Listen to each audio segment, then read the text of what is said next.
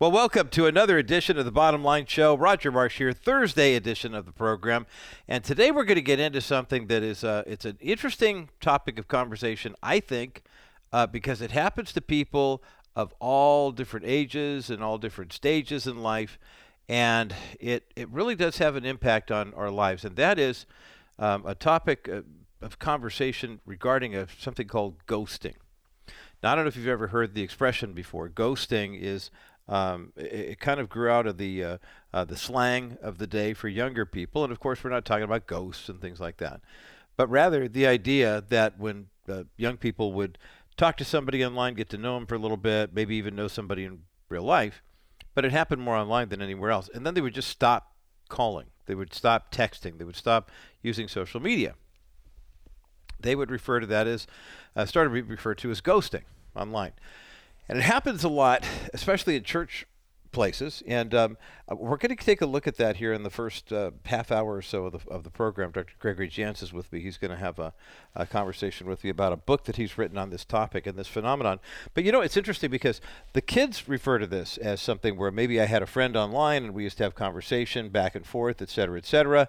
And then all of a sudden, here comes, um, you know, whatever, but they have a disagreement, whatever, and they just stop talking. The one person just shuts down, doesn't communicate with the person at all. And you know, I, I, you've seen this happen before. Sometimes it's a simple misunderstanding. Sometimes I remember having a conversation about this with a longtime friend who um, had, had, expressed through a text message uh, a desire to no longer have conversation, and I respected that desire, but I didn't communicate that to that person. So about a month later, I got a note back saying, "Hey, what happened? You know, I, I sent you this thing about how I didn't really want to, you know, be, we didn't have that much to talk about anymore, and you never responded." And I'm like, "Well, I didn't respond because you basically told me you didn't want to." it was a business thing. It kind of went sideways. We get it. But you know there are definitely some rules in doing so. But you know it, what's interesting about this? I realized that adults face this, you know, with friends, with peers. Um, sometimes maybe it's uh, you worked with somebody very, very closely and you thought you were close in relationship, and then they change jobs or you change jobs and you don't really have any kind of communication with them. Other times, I mean, it can be an adult child who says, "Look, mom and dad were kind of toxic, and so as I get older, I'm just going to kind of disappear a little bit." Or maybe it's the adults. I mean, more and more millennials are complaining now that uh, if they have parents, especially who are baby boomers, uh, the the kids are saying, "Hey, we need your help taking care of our kids and raising them, stuff like that." And the boomer, but boomer grandparents are like, "Bye, we're on vacation." And I, I, we wrestle with that. I mean, Lisa and I have four grandchildren between the two of us, two more on the way. And the kids are not necessarily readily close. We're kind of in a good central location for all of that. But on the other side of the equation, they have some you know grandparents who are heavily involved over at their house all the time or bring them over. Um, and in one case, one of our kids actually, uh, kid, childhood spouse, lives with one of their uh, parents. So I mean, it's a it's a situation where um, you, you, might not intentionally uh, quote unquote ghost your kids or your parents or whatever, but at the same time, you do kind of step away from them. And so we're, we're going to kind of get down and dirty on that with Dr. Gregory Jantz in just a moment. First, though, one of the things I want, did want to bring up is the fact that when it comes to that type of uh, activity, the ghosting, if you will, one place that we see this happen on a regular basis, I can hear every pastor who listens to the bottom line show right now saying, I totally understand ghosting. And the reason they understand ghosting is because it happens to them all the time. Um, I know the feeling. There's that couple that's really strong in church and they're very, very devoted, and then something happens and you don't see them for a week or two, and that becomes six months and then it becomes a year and you call the house and no one responds and you send the email and you mail something out and, and, and they just disappear. They just vanish. And it, it's interesting to see that happen. I'm sure a lot of pastors can relate to it because in some cases they've found another church and they're just going somewhere else and maybe they didn't want to tell the pastor. I mean it, it really is a good idea to tell the pastor if you're leaving uh, that you're no longer going to be there. I remember as I uh, uh, made my way away from uh, my former church, Lutheran Church of the Cross. Uh, Lisa and I moved out of the area, and so we had you know hadn't been around for a while. New pastor had come and take o- taken over, and I hadn't been to the church maybe in a year or so. And last summer, I had a chance to worship with them and uh, let them know where I lived and everything like that. So the new pastor knew, since he goes, "Yeah, I've heard about you, but uh, uh, we weren't really sure exactly what had happened." Well, there were people who were there who knew it happened, but they left. So it was kind of nice to uh, you know reinforce that with folks, and we still keep in touch with some people from the church on social media. But churches have seen a decline in attendance. One of the reasons why that happens is they just go to another church, the people who leave. But sometimes you don't get a chance to find out why they left, and that's really important for churches to know. Was it the pastor? Was it someone, something said at the congregation? Was it the way you interpret Scripture? The way you handle that type of thing? Sometimes you get people who are going to church, maybe it's a large group of elderly folks and a few young families, and as people just, you know, graduate and go home to be with the Lord, they're not restocking, they're not replenishing the uh, membership. Well, if that's the case, I mean, that's perfectly understandable. Every church has to be aware of that type of thing happening. Sometimes, though, you see um, a drop in attendance or whatever, and you have to ask the question well, is it something that our church is doing? Either the church body or uh, the, the, if you're part of a denomination, the denominational difference. Case in point, it's been very interesting for me to watch. I, am a big, I, I'm, I'm, I'm a big believer that the church today needs to be a lot more nimble than the church is. There are a lot of people who are wringing their hands in the quote unquote evangelical industrial complex because they're seeing all these, you know, conventions and, and, and, and universities and things that they had set up, big church buildings and big church programs, turning out not to be as effective as they thought. And then the question is, well, how nimble is the church? I mean, how much money do we have tied up in assets that we're not using to help spread the gospel, which we're called to do? How many American branches of international denominations have not only the church buildings themselves, but then they have regional offices, and then they have the national corporate office. And, and what would happen if we started offloading some of this real estate? Well, one denomination in question that is, in fact, mulling the opportunity to do so is the Presbyterian Church USA. It's the largest Presbyterian denomination in the U.S and they have a headquarter uh, in Louisville, Kentucky, that they've had since the 1980s. Now, back in the day, uh, there was a merger that happened well, 40 years ago, I, I believe, when the Presbyterian Church, what is now the Presbyterian Church USA, was actually born.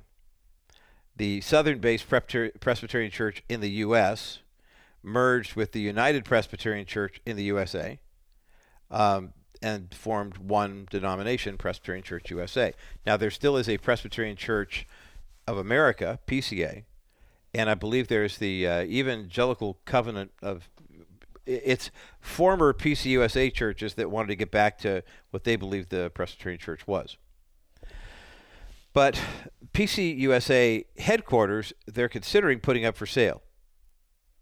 Like I said, they've been there for 40 years. They moved into the building actually in in August of 1988, a couple years after the 1983 merger.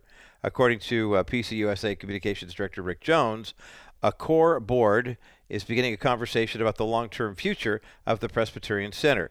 The discussion began during the board meeting last week. Uh, no decision has been made about what the future is going to be. However, couple things that prompted this to happen. First, the changing workforce patterns after COVID has prompted church leaders to consider the best stewardship at the center and what might be this best strategy for support of current and future ministries, what that might be. Now, that is a real thing. That's happened to a lot of companies that realized that they had a big building, they had a large on site staff, everybody got together. And may I add, many of these organizations would get the staff together and they wasted a lot of time. I mean, I'm going to just be frank here. I've never seen greater wastes of time than at churches and at nonprofit organizations that get together and do stupid stuff. Let's have meeting after meeting after meeting after meeting. Let's have staff devotions every single day. Let's get together on somebody else's dime and not do the business of the ministry to which we're called. Let's get a bigger building. Let's hire more staff. Do we really need the staff? Do we really need the building? I mean, I'm all in favor of staff devotions. Do we need them every day? Can we do them once a week? Can we do them once a month? Can we do them and not interrupt our regular time? If your business time starts at 8:30 in the morning and the first thing on the clock at 8:30 in the morning is staff devotions, maybe once a week you get together at 8 and from 8 to 8.30 you have devotions. I, there are just lots of different ways that we in the church can be more nimble. Pcusa is looking to merge move off this building for a couple reasons. First of all fewer people are going to the office but the second one may be the greater reason and that is that PCUSA has experienced a considerable decline over the past couple of decades, not only in congregations but also in membership. In the year 2000, the PCUSA had 2.5 million members. By 2011, they had dropped to 2 million members. And as of the end of 2022, which is the last day that the PCUSA Office of General Assembly has annual statistics to report, the number of members, congregants who worship at Presbyterian USA churches is 1.14 million. They've literally seen the denomination be cut literally in less than half. Not as many staff, not as many congregations to serve. Now, why is that? Is it the economy? Possibly. Was it COVID? Perhaps. Did it have anything to do with the fact that in 2013, the PCUSA had contemplated for a decade whether or not to ordain same sex individuals and permit same sex quote unquote marriages? That went on from 2000 to 2010. They saw their membership drop from 2.5 to 2 million. Once they signed the deal in 2013, membership was down to 1.1 million. Regardless of the actual reason, two stories here. First of all, should denominations, Southern Baptist Convention, Church of Christ, they're all getting ready to possibly sell their big buildings too. I'm a big fan of that. I'd much rather see a church operate in a small rented building and take all of the resources, assets that they have in real estate and liquidate them so they could then use them for ministry. Being in a 10 to 15 million dollar building on 50 acres of land does not help the kingdom of God as much as taking those resources and preaching the gospel, going into all the world, feeding the hungry and caring for the sick. Anyway, though, that's we'll put this article up at thebottomlineshow.com and you can have a look at it and decide for yourself what you think is the best way to pray in this situation. As we continue, one of the reasons why the denomination is losing membership could be its political stance. Otherwise, it could also just be a case, a simple case of ghosting. What exactly is ghosting? Dr. Gregory Jantz tackles this topic on the next break. It's coming up next. There's the next segment, actually. Coming up next as the bottom line continues. For more than 50 years, Dennis Wilson has been offering better alternatives to what the market offers when it comes to investments like certificates of deposit and real estate investment trust. Dennis's 3D account pays even better than market interest rate. Here's Dennis to explain. So, what is a 3D account and how does it work? A 3D account is a real estate backed investment without Wall Street risk. It pays an amazing interest of 7% for the next three years. At the end of three years, you can take your money out. So you can see it's definitely not a REIT, or you can reinvest it at 7% in a new program. Go ahead and call today and ask about the 7% account. And then while you're on the phone, and ask about our accounts that are pays even higher amounts for funds over 250,000. Learn more about Dennis Wilson's 3D Money account, the better alternative to the Real Estate Investment Trust. Call 800 696 9970. 800 696 9970. Wilson Financial. Simply better alternatives. You ever had that situation happen where you've got someone who appears to be a really good friend, or so you'd like to think is a really good friend, and then all of a sudden that person just kind of disappears. You don't really know exactly what happened or what you might have said or what they might have said. You're just not sure what happened. Well, if there's a new phenomenon that's happening in the uh, culture. It's called ghosting. And it's that process of somebody who just kind of disappears in your life. And it, it's not always easy to understand. And sometimes you don't realize you've been ghosted until uh, it's been going on for maybe a year or so. Dr. Gregory Jantz is here with us today here on the bottom line to discuss this new phenomenon. He's got a brand new book out called Here Today, Ghosted Tomorrow When Someone Disappears from, from Your Life. And we have a link for the book up at thebottomlineshow.com. Dr. Gregory Jantz, welcome back to the Bottom Line Show. Oh, good to be with you. It is it is so troublesome when, when somebody ghosts you. yeah. Yes. It's wild. I mean, and, and, you don't really know. Dr. Jantz is a best-selling author, of nearly 40 books to his credit. Uh, he is a go-to media source for all sorts of different topics, and and a real pioneer in the holistic care area. Uh, and this is something that I think, as far as holistic care goes, there are a lot of people who are saying, "Wait, I, you know, when was the last time I heard from them?" Gosh, I, I, you don't even realize it's happening. How how does how does ghosting happen? Is there like a process where people are kind of going through that you've been able to identify so you can get a better handle on what it means when someone does in fact ghost you? Yes, and you know, ghost is kind of a funny word. Yeah. Uh, really, what it means, Um, and I don't know why that word was chosen, but what it means is somebody has disappeared mm-hmm. uh, from your life that you thought you thought you had a relationship. You thought that things were probably going okay, um, and suddenly they're gone. Mm. And they do this maybe uh, through online. They do this through texting or through social media. And I was just talking to somebody, and she said, "I thought it was, she was, it was a dating relationship. I thought we were having a good relationship, and suddenly he stopped responding." Mm. And she said, "I felt so hurt and betrayed, mm. and just that betrayal." And so that's what we're dealing with mm-hmm. a a betrayal uh, that it makes you doubt yourself. You feel waves of anger. You feel desperate. A betrayal. Yeah. And so that that's a deep pain. Now that's that's one. Uh, uh, when you think you have a, a a good relationship, the other could be a person that you've maybe it's a job interview, and you've confirmed the interview. Yep, we'll see you mm-hmm. tomorrow at nine o'clock. Okay. Yeah. And they don't show. And they don't say anything. Mm. And, um, you know, no, you and I, we would have never thought of doing that. You're going to always show up. of course. right? Yeah. Uh-huh. something, something shifted in our culture. Um, and in a way, people have forgot how to resolve conflict, how to have appropriate communication to problem solve. So that's what we're talking about. Mm. Here Today, Ghosted Tomorrow is the brand new book by Dr. Gregory Jantz. When someone disappears from your life, we have a link for the book up at the bottomline.com. And I had to chuckle, Dr. Jantz.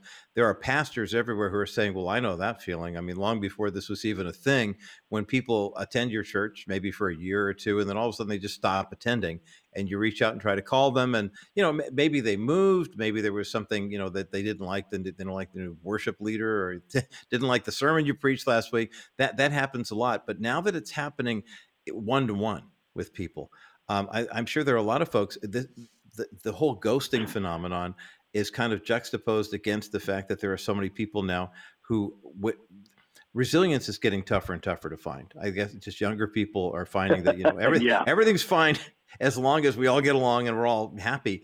And when something like this ghosting happens, I'm sure it's even more devastating to young people too. But what are some good ways for us when we do experience this to deal with it first and foremost? I mean, we can obviously just fold our arms across our chest and say, hmm, well, I never liked them anyway, but that doesn't help. I mean, what are some practical ways we can deal with the rejection that happens when you experience this type of phenomenon? I, I am so glad you asked that because – one of the things that happens is we feel that hurt and we feel that rejection. We feel that betrayal. We feel that deep wound. So here's the first thing we have to do um, we have to accept the reality that this person um, is not exactly who we thought them to be. We have to go, okay, this is about them and you have to say that again. This is about them. This is not about me.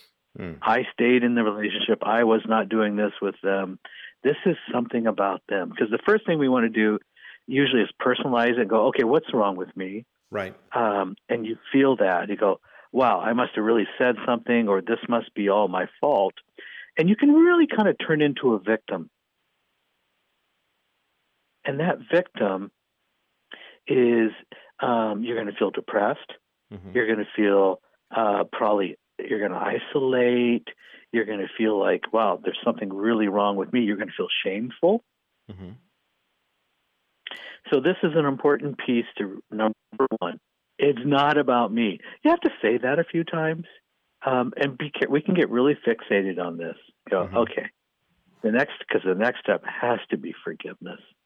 Mm. Um, I am not going to carry this hurt and this anger around. I don't know what's going on for this person, um, but I am choosing to forgive them. And I'm choosing to forgive them is something we're going to say out loud a few times because it's so wounding. Mm-hmm. It's so wounding. And we live in a cancel culture uh, world right now, and so it's kind of the norm to cut people off. And you know, we have to look. Okay, um, I cannot carry this this hurt around. I learned something about this person, and I forgive them. Hmm. And I'm not saying it's easy, but I'm saying that's a decision you have to make several times. mm-hmm. Mm-hmm. No. Yeah, over and over again. Yeah. Oh, Dr. Yeah. Gregory Jantz is my guest today here on the bottom line. I'm Roger Marsh. We're talking about his brand new book that's discussing a phenomenon that uh, the, the term is rather interesting I mean, that, that we use. I mean, not that we're talking about you know spooks and spirits and things like that, but yeah. in the culture, the term is like Dr. Jantz said, the, the phenomenon of ghosting means you basically disappeared like you were never there. And his book is called Here Today, Ghosted Tomorrow When Someone Disappears from Your Life. And I'm sure this is really devastating, especially for people who are older. You know, maybe it's a long term friendship and then it just kind of disappears. You were talking about some of the ways that we deal with rejection, Dr. Jantz. Uh, g- give us some more of those, if you would. Yeah, when you feel rejected, um, it's a tendency to isolate. It's a tendency to go back into your world to keep, or a cave to keep yourself safe. Here's what I'd like to suggest it's time to keep um, reaching out to others. It's time to stay in relationship. It's time to stay attending that group you're going to. Uh, the tendency is to pull back. I'm wounded. I isolate. Um, and I go, I'm not going to trust anybody else ever again. I mean, that's our, our tendency. Sure. Um, for what one person did to you, don't carry that into a future relationship. Mm. Um, practice practice good self care, but don't carry that into a future relationship you know, I, I, I understand the whole, you know, fool me once, shame on you, fool me twice, shame on me. You know, we have to take a little bit of ownership, but but I appreciate the fact. I was reading a, a book written by Dr. Henry Cloud one time where he had a group of people who were having conversation about relationships and things like that, and one woman in the group had been married nine times.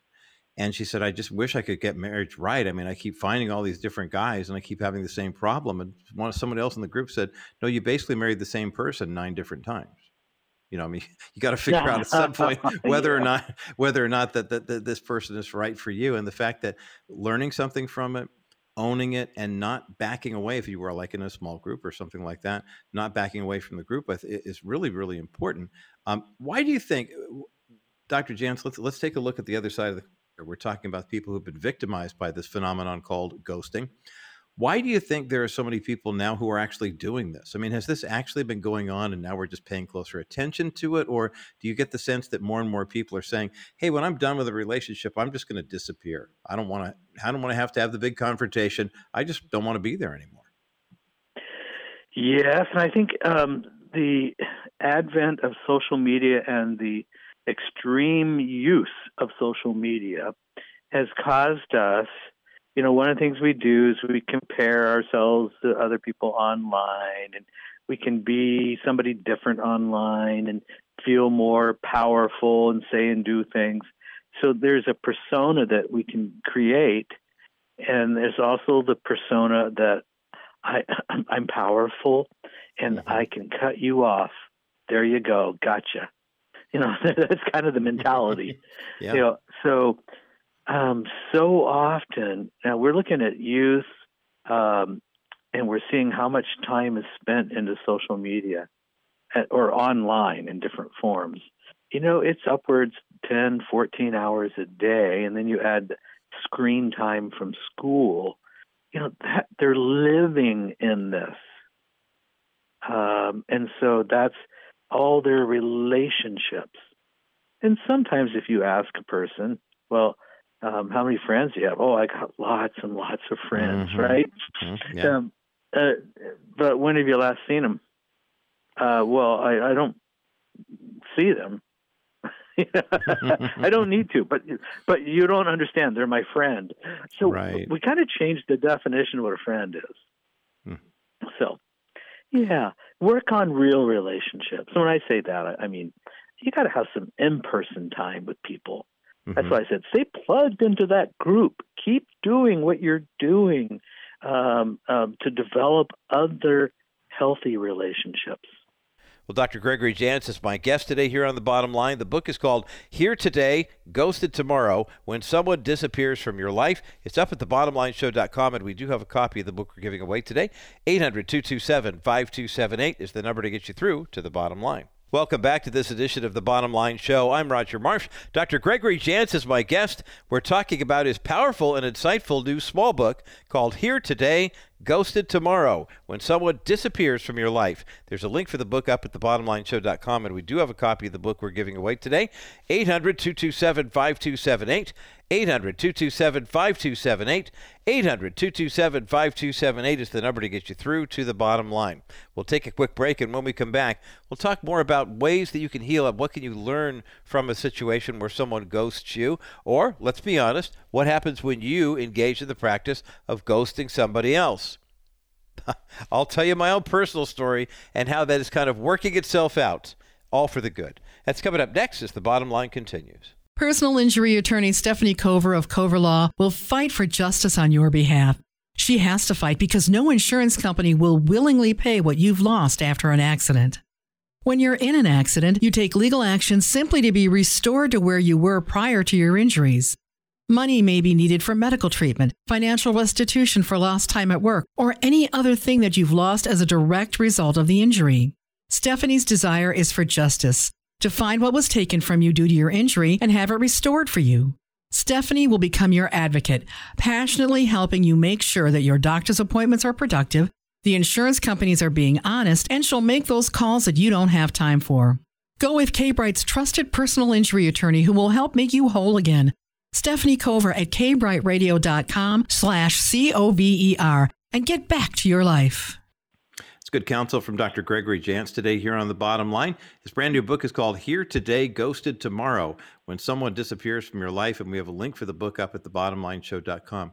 Uh, Dr. Jantz, one of the things that you write about in the book is you take a look at uh, not only the reasons why people are doing this more, which we kind of uh, alluded to here just briefly, but also the fact that you know, it's one thing to say, okay, well, I'm going to try to heal up from this. I'm going to deal with the rejection. I know this wasn't my fault, but at the same time, I'm not going to use that as a weapon, you know, in other relationships.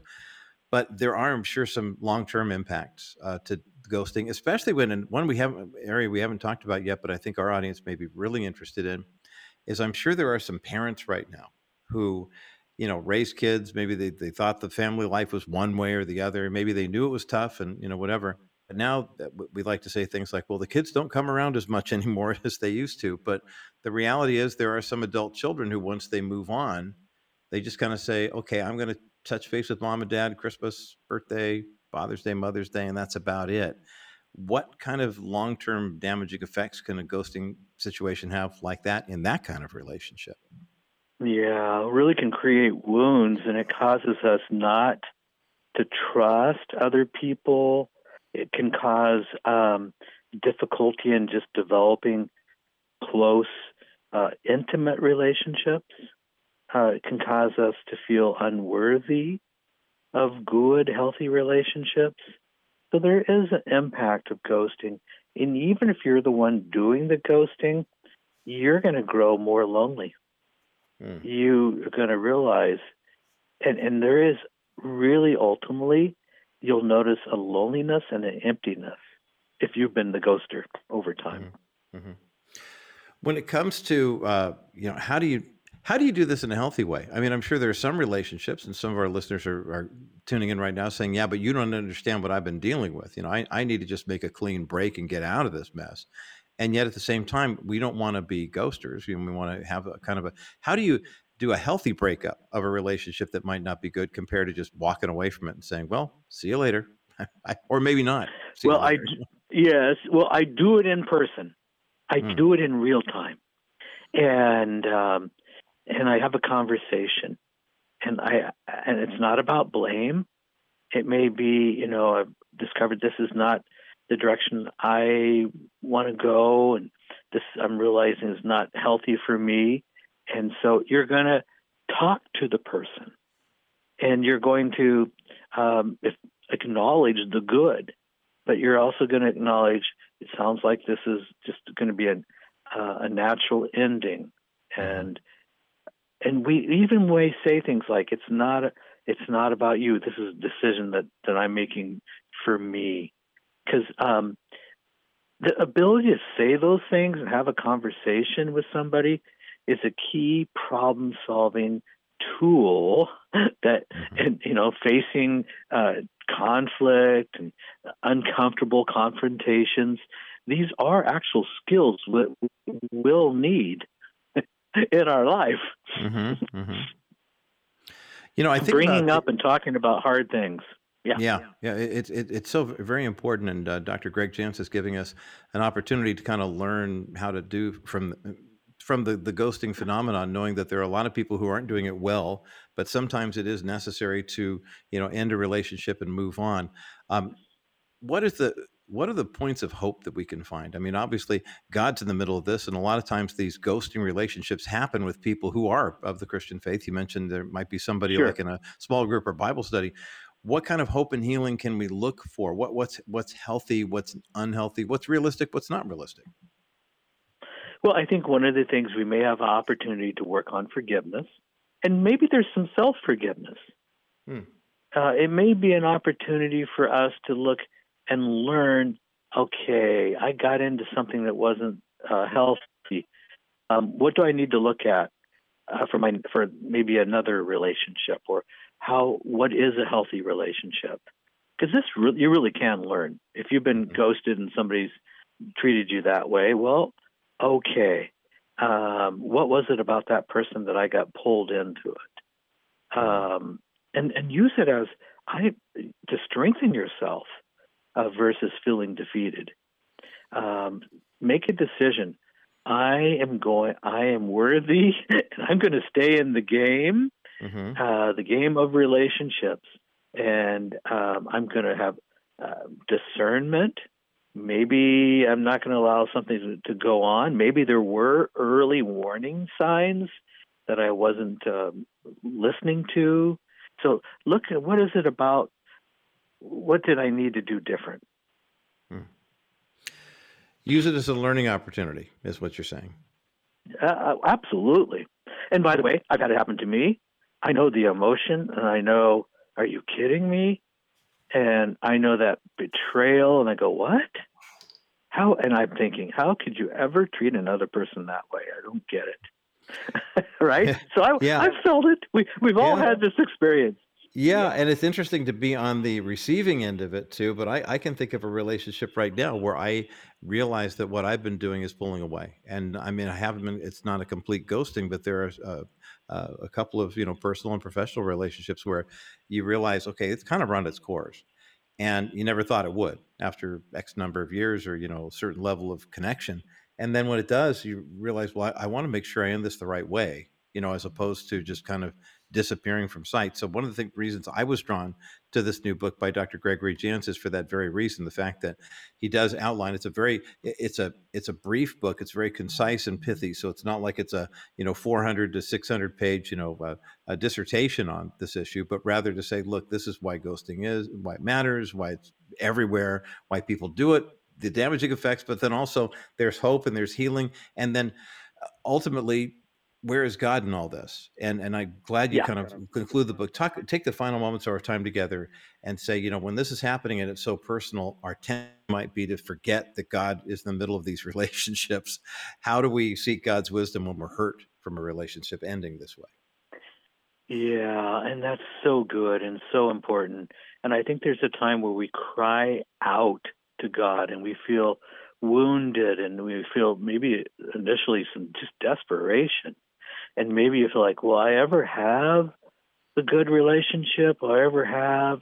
And I think um, there is a Lord God, help me not to carry this into future relationships. Mm. And uh, really, and asking for for for healing and um, and just being humbled by Lord, what do I need to to even learn uh, and help me, um, you know, to treat people well help me to serve well, help me to really reflect in my relationships Christ's love.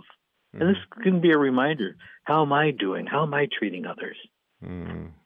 I love that. Uh, it reminds me of the, uh, and I can't remember the name of the theologian who who said this, but when we go to worship every Sunday. It shouldn't be, you know, what did I like the most about it? But Lord, how did I do? You know, and, and if we keep mm-hmm. the audience of one always our focus, then even in these relationships where we are the ones who've been hurt, we can look and say, well, maybe this is the same way I've treated somebody else, and there's something I can learn and some way I can do this better. And and I'm grateful, Dr. Gregory Jantz, that you stepped into the fray here to help us with a phenomenon that we may be experiencing and did not even realize we were and that is what was referred to as ghosting or just a relationship ending where one person kind of disappears from it and the other person is left to wonder why uh, dr jantz's book is called here today ghosted tomorrow when someone disappears from your life we've got a link for the book up at the thebottomlineshow.com dr gregory jantz always a pleasure to have you on the program thanks for being with us today here on the bottom line show so good to be with you well, this is powerful information. Dr. Gregory Jantz has been my guest today here on the bottom line. The book, here today, ghosted tomorrow. When somebody disappears from your life, lessons you can learn from the ghosting, as it were, and how you can put those principles into your life moving forward. One copy of the book to give away. It's linked up at thebottomlineshow.com as well. 800 227 5278. 800 227 5278. 800 227 5278 is the number to get you through to the bottom line. As we continue, a very interesting situation in, regarding the Internal Revenue Service and the number of people who are filing for tax refunds early, got their W 2 information, went ahead and filed in January, and then as of February 2nd, noticed something very radically different. And that is with regard to how many people are getting refunds. That number has dropped precipitously we're going to take a look at why this might be happening and what it has to do with the upcoming presidential election. That's coming up next as the bottom line continues. My thanks again to Dr. Gregory Jantz for helping us to explain the phenomenon known as ghosting. What happens when someone leaves your life? Just kind of disappears. It happens online all the time. Somebody that you knew, maybe on Facebook or Instagram, and used to jolly back and forth with each other, and then all of a sudden they just stopped interacting with you and they're gone. And sometimes it's the Facebook algorithm that doesn't give you their information, but sometimes people just get tired of talking to you. What is ghosting? How does it impact the church? And what can we as Christians learn from it and do about it? 800 227 5278. We do have one copy of the book that we're giving away today here. 800 227 5278. Not a deep treatise on this, it's about a hundred and something page book uh, that is easily easy to digest, but it might make for a good resource to use at your church's uh, small group session or Bible study. 800 227 5278. 800 227 5278. 800 227 5278, the number to get you through to the bottom line. I know what it's like to be ghosted. It's happened uh, recently, within the past year, on a couple of occasions with major uh, people in my life, shall we say, professionally, whom we've done a lot of work together over the past decade and then all of a sudden, you know, change of ownership, change of management, change of strategy for the company, and all of a sudden they, uh, you know, they don't quite have time, and uh, and I get that. I mean, I understand it. One of the ways that I try to make sure that we, you know, are square with somebody is just, you know, to send some kind of email saying, hey, it looks like you guys are a little busy or you're moving in a different direction. I totally understand why we haven't heard from you in a while, and you know, we'll, look forward to the next time it happens. But let's you know, just just agree to, to break that off. And I found that to be a very effective strategy.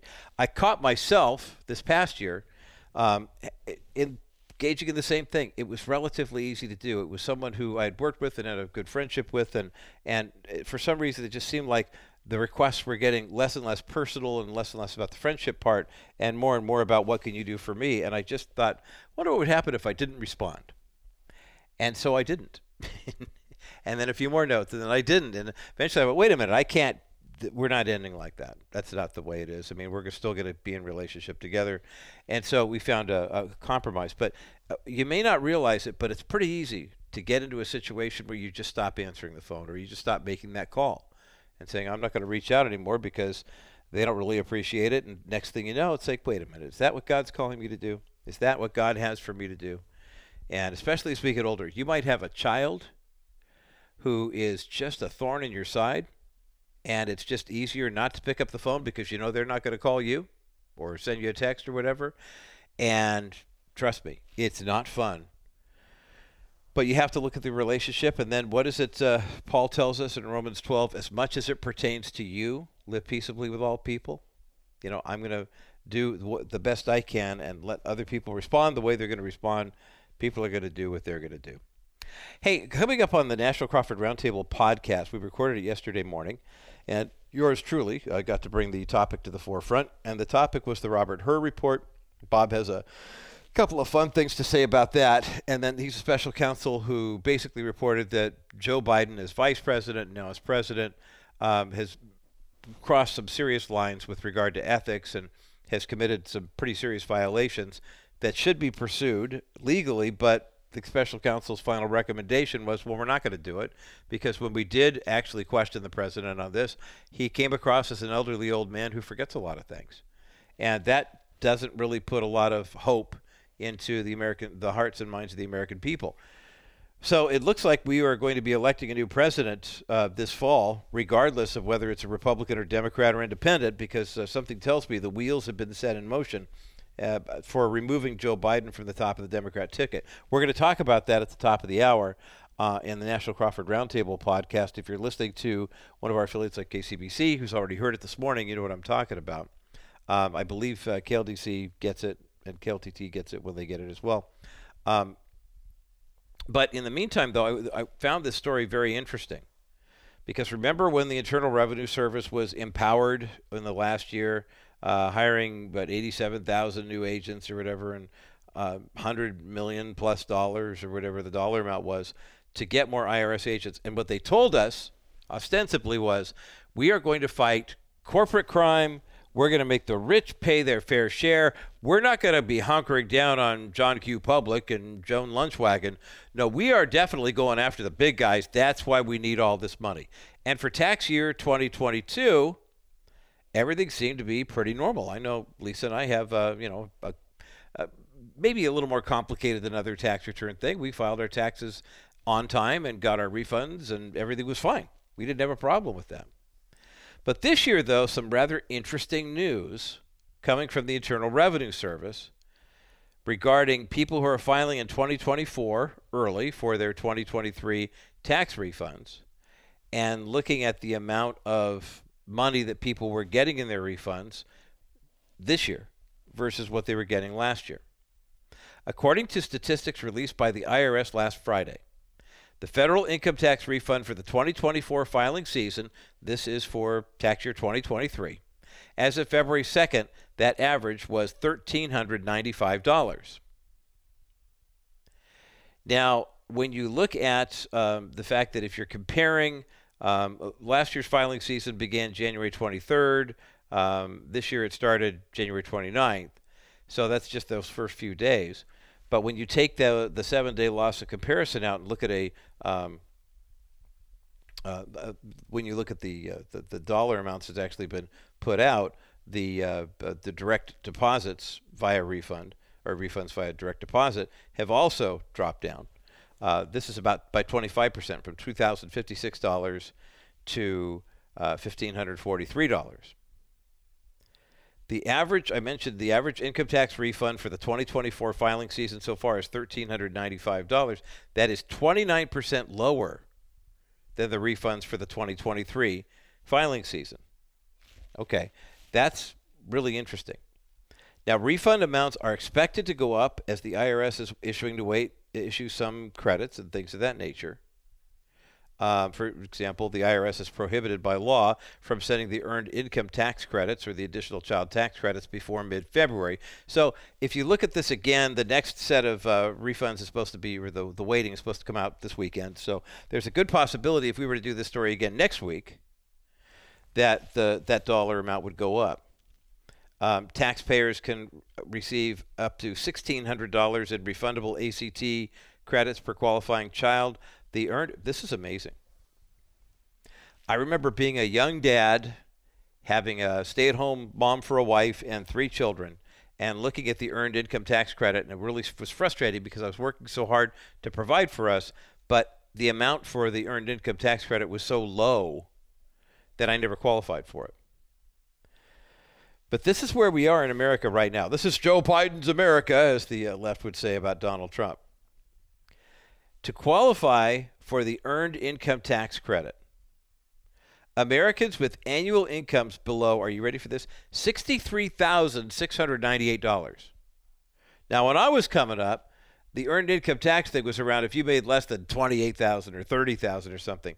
But it's incredible for me to think right now that you qualify for the earned income tax credit if you have a salary of $63,698 and you qualify for credits if you have 3 or more qualifying children and you're taking the EITC, you'll receive a tax credit of $7430.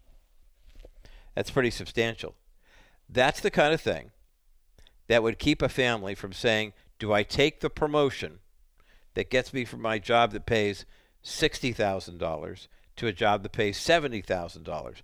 Well, now you got a $10,000 increase, but you're going to lose a third of that in taxes, and you're going to lose your $7,430 earned income tax credit. That's not fun. But how much money has been refunded so far? And why is that number the one that is basically making everyone spin. Especially when you consider that when it comes to uh, the inflationary cost of trying to do life every day, and also who's running for president, who's going to be signing those tax laws saying we got to increase taxes because the federal deficit is so picking high. Well, let's take a look at how much money has actually been refunded and how it compares to the previous year. That's coming up next as the bottom line continues. Bottom line show listeners have been so supportive of preborn, and I appreciate you. And I know that preborn does as well. Preborn is the pregnancy resource center that offers women uh, options and offers women the truth when it comes to an unexpected or unplanned pregnancy. Now, if you were expecting pregnancy and you want to get a free ultrasound, you can go to a preborn clinic as well. It's very easy to do. And every time we donate $28 to the cause, that provides one free ultrasound appointment for someone who may or may not have the means to handle this. Now, Terry in Cathedral City recently called in a $1,000 donation. Thank you so much, Terry, for, uh, for giving us that call, especially out of the Coachella Valley. Also, Dennis in Los Angeles called in a $28 donation. Thank you, Dennis, for that $28. And also, I want to say thanks to Diane in San Diego, a $500 donation. Every $28 you provide means one more ultrasound visit for a woman who might be deciding between whether or not to keep the pregnancy or to keep the child.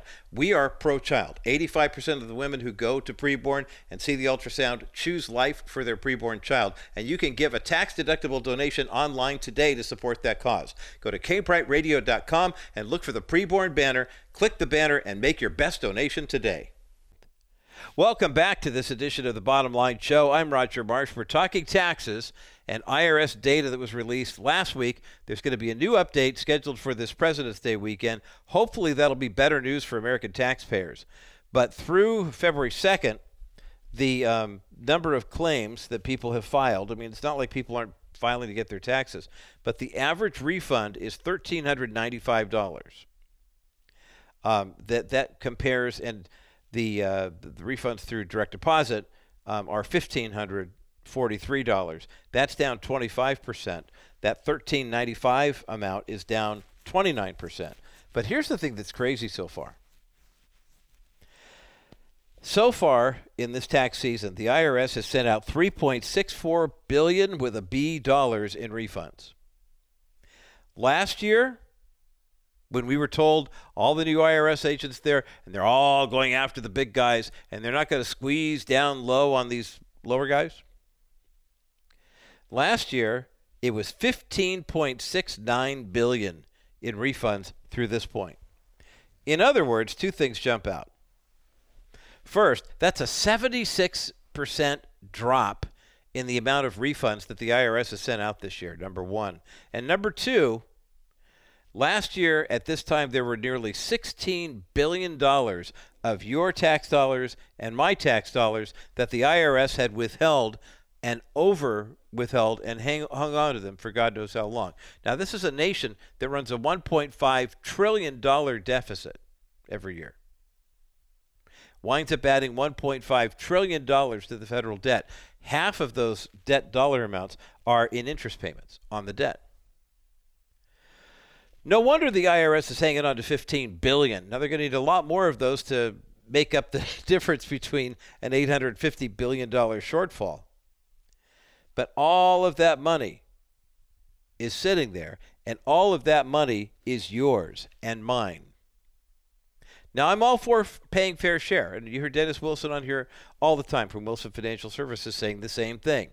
We want to be good stewards with the resources to which God has entrusted us, and in order to be good stewards of said resources, that means we pay the fair amount of taxes to Caesar, and we make sure that we are tithing and giving our tithes and offerings to the church and the church community but remembering that 100% of it belongs to God, and it's not good stewardship to just let the IRS come in and claw back money that comes out of your paycheck. It's, as one pundit put it, how crazy is this is this country?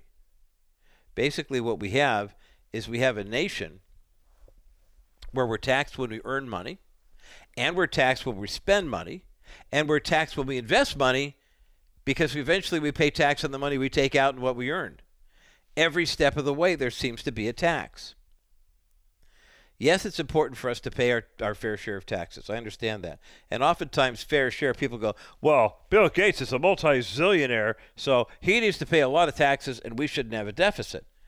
Fair share of taxes defined by whom? That's the question.